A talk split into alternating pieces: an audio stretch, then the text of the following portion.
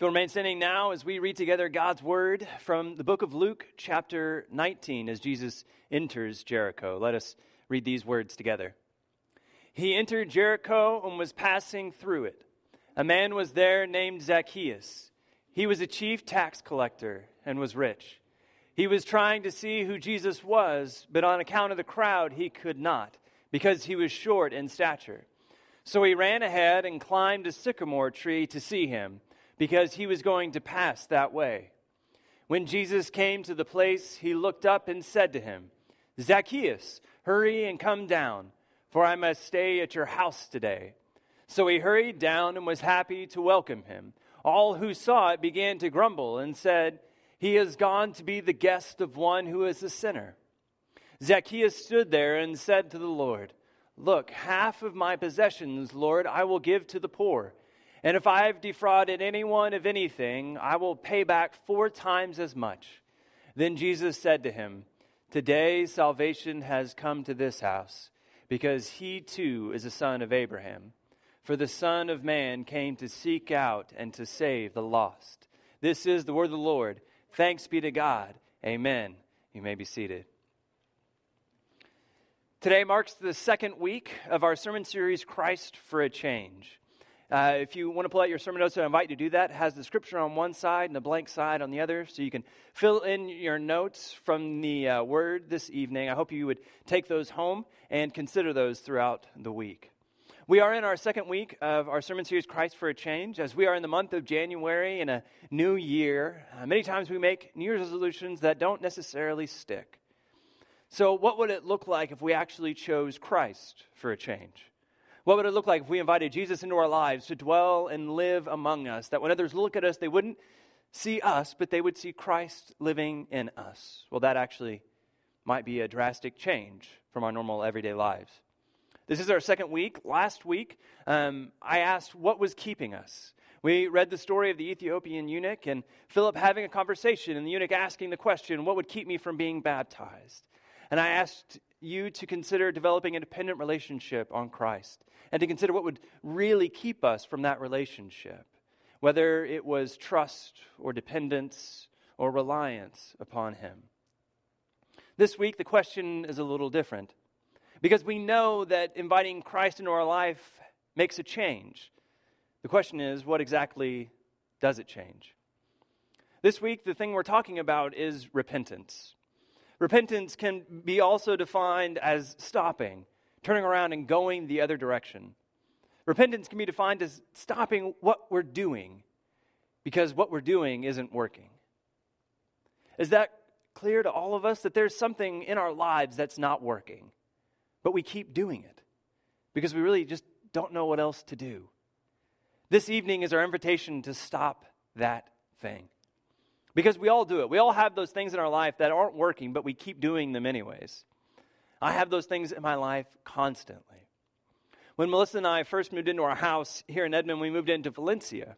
And as we were moving in, I, for the very first time, got a study. And I was really proud of my study and to get to put things up on the walls and to put my books on the bookshelf. We had two big, tall bookshelves, and we also have a, a one and a half year old daughter. And so with these bookshelves, my wife went and bought anchors to hold the bookshelf to the wall to keep them from toppling over if Anna were to climb on these shelves. So, my job as we were moving in was to install these anchors on top of the bookshelf. Melissa handed me the packages, said, Here you go, and left me in the study to kind of fend for myself. I had my new electric drill and I had these anchors in my other hand, and of course, the, the instructions sat in front of me. And as any good husband, I crumbled those up and threw them away, right? And so I installed the anchors. I put uh, a brace in the wall that took three screws, and then I put a brace in the top of the bookshelf, put the strap in between them, tightened the strap, installed them on the other bookshelf, and then invited Melissa to come in and look at my handiwork. I was so proud of myself, I didn't even need to look at the instructions. Melissa came in, looked at him for about a second, and then made a face and said, You put him in wrong. Oh, oh, oh okay. And, and, and I was just kind of embarrassed. And so I, I, I, quickly sent her back out and said, oh, yeah, well, I know. And so I pulled the, pulled the brackets out of the wall and, and, and put them back in. Um, for those of you keeping count, that's six new holes I've put in my wall already. And, and so I, I pulled the, the braces out and put them back in, put the strap in again, and, and tightened them up, invited Melissa to come in again, and thought, well, you know, uh, one out of two isn't bad, right? And so invited Melissa to come in again, and she, and she walked in, and she looked at him for less than a second this time, made that same face, and said, You've put them in upside down. That's 12 holes in the wall of the house that we've been in about a week. It wasn't working, but I kept doing it. I finally pulled the, the brackets out of the wall, tried to, to cover up these 12 holes that I've already made in the wall and put the brackets in the right way. But it wasn't working. What I was doing wasn't working. Tonight is our invitation to stop that thing. I don't know what it is in your life. Maybe it's something to do with your children or with your marriage. Or, or maybe it's an addiction or something with your work or whatever it is. Tonight is our invitation to stop that thing, to stop, to turn around, and to go the other way. Tonight is our invitation to change. The question is change what? Well, to understand that, we have to go back to the book of Luke, uh, what we read just a little while earlier. It's the story of Zacchaeus. And if you've grown up in the church like myself, you've heard the song about Zacchaeus. And we can almost kind of repeat the story without even having to read the scripture. But when we do that, we miss a lot of key points. Right? All of us know the story. All of us know Zacchaeus is in the crowd and he wants to see Jesus, but he can't because the Bible says that he's short. And so he goes up ahead, he climbs up a tree, and there he sees Jesus, and Jesus sees him. And Jesus says for him to come down the tree, for he's going to his house. And then Zacchaeus and Jesus go to their house, and they have a good time. That's the story that we know, but we miss so many important things when we just breeze by it that way. The gospel writer of Luke tells us that Zacchaeus is short in stature. But why? Why Zacchaeus? Luke doesn't describe anybody else in this way except for this man. He was short in stature. Why do we read about him in this way? Well, maybe it defined who Zacchaeus was. Zacchaeus was a chief tax collector. And tax collectors at this time were hated mainly for two reasons. One reason was because they were notorious for adding extra fees on the taxes and then taking those extra fees for themselves. They were notorious for cheating people out of their money. Luke tells us that Zacchaeus is rich, meaning that his job is cheating people and he's really good at his job. In fact, he supervises all of the other people who cheat others out of their money. As far as cheating people goes, he's gotten a promotion. That this is who Zacchaeus is. So tax collectors were hated for cheating people out of their money, but they were also hated because they represented Rome. They were collecting taxes for the Roman government. And Rome was listed under a laundry list of occupying forces for the Jewish people. Rome is listed under Babylon, is listed under Assyria, is listed under Egypt. That Rome was hated, and so was anybody else who represented them. So, why would anybody want this job? Why would anybody want this job where you were so hated for what you did? Well, maybe it had something to do with the fact that Zacchaeus was short. Well, I, I, I know it's kind of a stretch, but why else would Luke tell us that he's short in stature? Maybe this was the very defining thing about who he was. That maybe all growing up, he was bullied and ridiculed by the other kids. That maybe he could never leave this fact behind that he was short, that, that maybe it followed him everywhere that he went. Maybe he sat inside as a child listening to the other children play outside and he couldn't go out there because he knew that he would be made fun of. That as he thought about his future, he thought the only thing that he would be able to do is to repay these people for what they've done to me. That maybe as he went throughout his day, collecting the money from the people and cheating them out of their hard earned money, maybe as he went throughout his day cheating these people that he thought maybe they deserved it. Luke tells us that this man was short in stature and that he can't see over the crowd. And so he runs up ahead and he climbs up a sycamore tree just so he can see the Christ. And, and Jesus passes by, and there he sees him.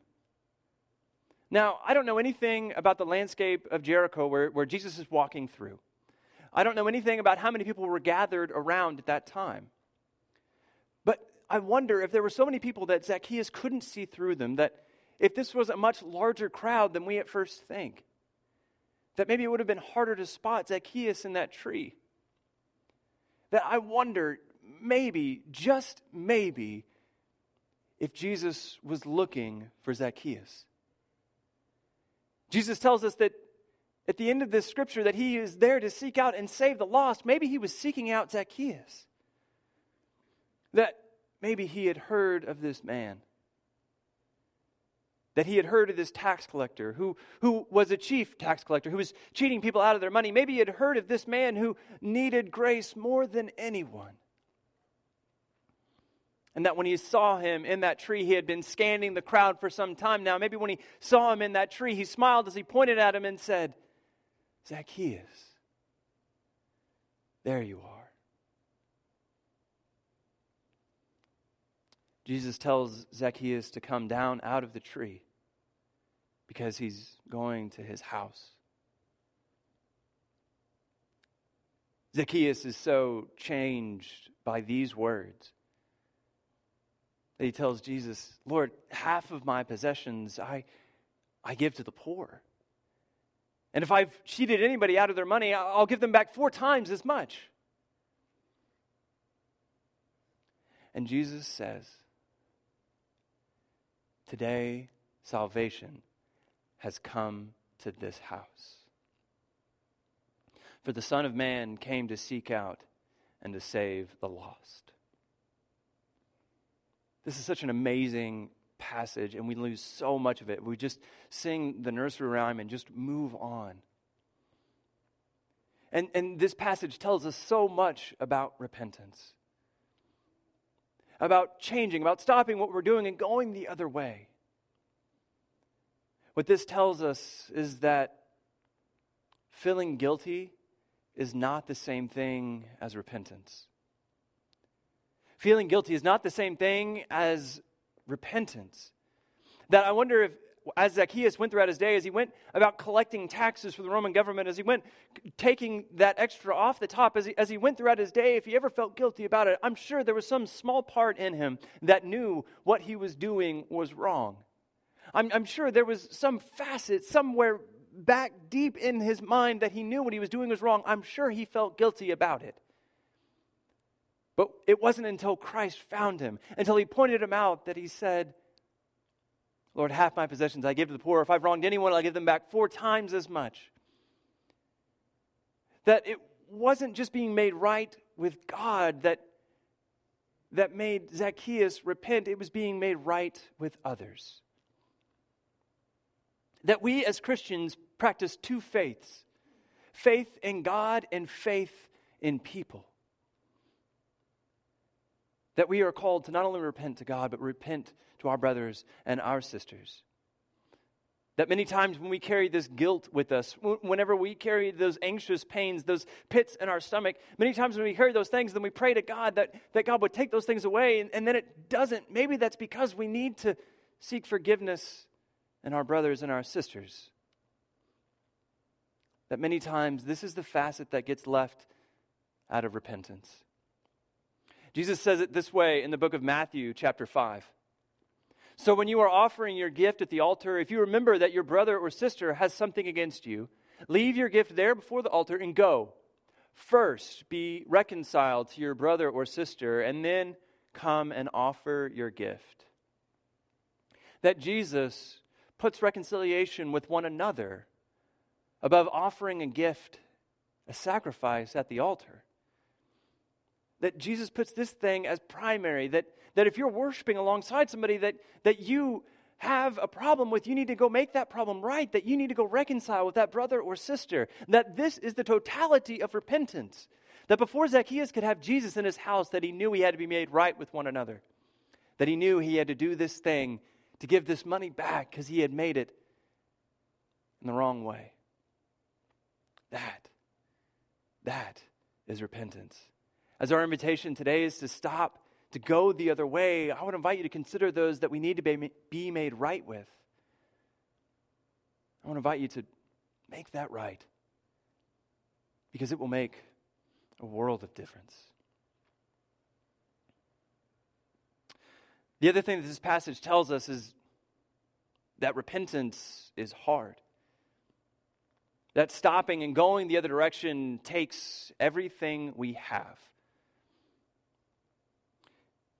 Members of Alcoholics Anonymous or any other anonymous group know that the first rule of AA is to give yourself up to a higher authority. You can call it God, you can call it whatever it is, but you first have to admit the fact that you are powerless in front of your addiction. That you are powerless, powerless to simply white knuckle this thing, to do it on your own, that you need a higher power. That that's what we're called to do in light of repentance. That as we consider to stop, to go the other way, that we are called to know that there's a higher power. And luckily, it's not us. John Ortberg writes that it is impossible for any human being to come to God that does not involve surrender. That in repentance, in giving up of ourselves to God, that we are called to simply surrender. That this repentance thing is going to be hard and it's going to take everything that we have. But luckily, we have a God who loves us, who welcomes us with open and loving arms. That's the only thing that makes repentance possible. The passage we read was out of Luke chapter 19. In Luke chapter 18, there's another story that happens where a rich man comes to Jesus. And I think these stories are so interesting. They're, they're so close to one another and they have completely different reactions. Let's read this passage out of, out of Luke chapter 18 that when, when Jesus is approached by a rich ruler, and the man says, Jesus, how do I come into the kingdom of God? And Jesus says, You know the commandments. You know to love the Lord your God with all your heart, soul, mind, and strength, and to love your neighbor as yourself. And the rich ruler gets to kind of beef up at this point and puff out his chest and say, Yes, Lord, I've done all of those things. And when Jesus hears this, he says, There's still one thing lacking. Sell all that you own and distribute the money to the poor, and you will have treasure in heaven. Then come, follow me. But when the rich man heard this, he became sad, for he was very rich. Jesus looked at him and said, How hard is it for those who have wealth to enter the kingdom of God? Indeed, it is much easier for a camel to go through the eye of a needle than for someone who was rich to enter the kingdom of God. Those who heard it said, Then who can be saved? Jesus replied, What is impossible for mortals is possible for God. That when the rich ruler came to Jesus, when he wanted to be saved, Jesus told him to give up everything that he had. And the rich man considered that impossible, for that is ex- exactly what it was. But when Jesus points out Zacchaeus, when he finds him out in the crowd, Zacchaeus does the impossible. He gives up everything he has in that he might be made right with God. He did the impossible only because Christ himself had pointed him out, said, There you are, and said, I'm coming to your house today. This is the act of repentance. This is what it be, means to be made right with God. That this act is impossible without the love and grace of our Lord Jesus Christ. And we are so thankful for that. When I was uh, young, I, I attended um, the small United Methodist Church of Coweta. And there we had a small youth group, just about five of us, and we'd gather on Sunday nights and we'd play games and, and do all those things. But I had a friend who was a member of a much larger church, actually what gets called a mega church. And they had a youth gathering that met on Wednesday nights. And since that didn't conflict with uh, my church duties, my parents let me go with my friend. And so we would go to this big youth gathering every Wednesday night. And, and this was a little different than, than my church. And so we'd go and we'd hear this band, and, and, and they had electric guitars. I'd never seen that in worship before. It was so different and new. And they had a young, hip preacher, and, and he would come up and he would talk and give these awesome messages. And then at the end of every night, at the end of every worship, he would invite us to do something. He would tell us all to bow our heads, to close our eyes, and, and then he would invite us, if we had never made a profession of faith before, to, to make that profession. He would guide us in what's called the sinner's prayer. That we would invite Jesus to live in our lives, that, that when others look at us, they wouldn't see us, but they would see Christ living in us. That for the first time, we would hand over our lives to Jesus. And he would invite all of us to this. Whether we were Christian, whether we were non Christian, whether we had strayed from the path, he would invite all of us to this thing. And then after he had led this prayer, uh, he would have us all look up and he would say, If you've prayed that prayer now, I want you to stand up and come forward. And so those people would, and, and they would come down and everybody would applaud. And, and then they'd go off to a room to talk to people about the profession that they had just made. This whole thing is called an altar call. I had seen this done week after week, and, and sometimes I would see the same person go up week after week. And, and, and this was an awesome event. People were giving their lives to Christ, and, and that should not be belittled. But as I watched this week after week, I always thought there was something different about it. There was something kind of strange about this event. It wasn't later till I learned about the invention of this altar call that I really grasped the meaning of repentance. Charles Finney is an evangelist that lived in the 1800s. And he went all over the United States preaching, and, and, and he was renowned for his preaching. He would, he would preach awesome sermons, and, and thousands of people would gather, and, and they would all listen to him preach. And after he got done preaching, they were so excited to give their lives to God that they, they wanted to do it immediately. But there was also something different about Charles Finney. Charles Finney was the leader of the abolitionist movement he worked tirelessly not only to win souls for Jesus Christ, but to win souls to abolish slavery. That he believed that every person was made equal in the sight of God, that every person should be treated as such, and that because of this belief, we should abolish slavery. Charles Finney, around 1836, first invited people to an altar call. That at the end of each sermon that he gave, he would start inviting people to come up to give their lives to Christ. And when they gave their life to Christ, he would hand them a document with a signature line at the bottom that this document stated that they agreed to abolish slavery, that they would spend their lives now working to do this very thing. That as people knelt at the rails, as they gave their lives to Christ, they knew the next morning their name would be listed in the paper under a heading that read, These people have given their lives to Christ and so agree to abolish slavery. That as they gave their life to Christ, they know that was no small thing. That their giving of their lives to Christ meant now that the way they acted would be different. That's repentance. Repentance is living like we have already been saved. Notice that when Jesus points out Zacchaeus, when Zacchaeus agrees to give his possessions back to those who need them, that when Zacchaeus does this, Jesus says, Salvation has come to your house. How is this possible? How does salvation already reach Zacchaeus? Jesus won't die for another three years, that he won't be crucified for our sins. How does that happen?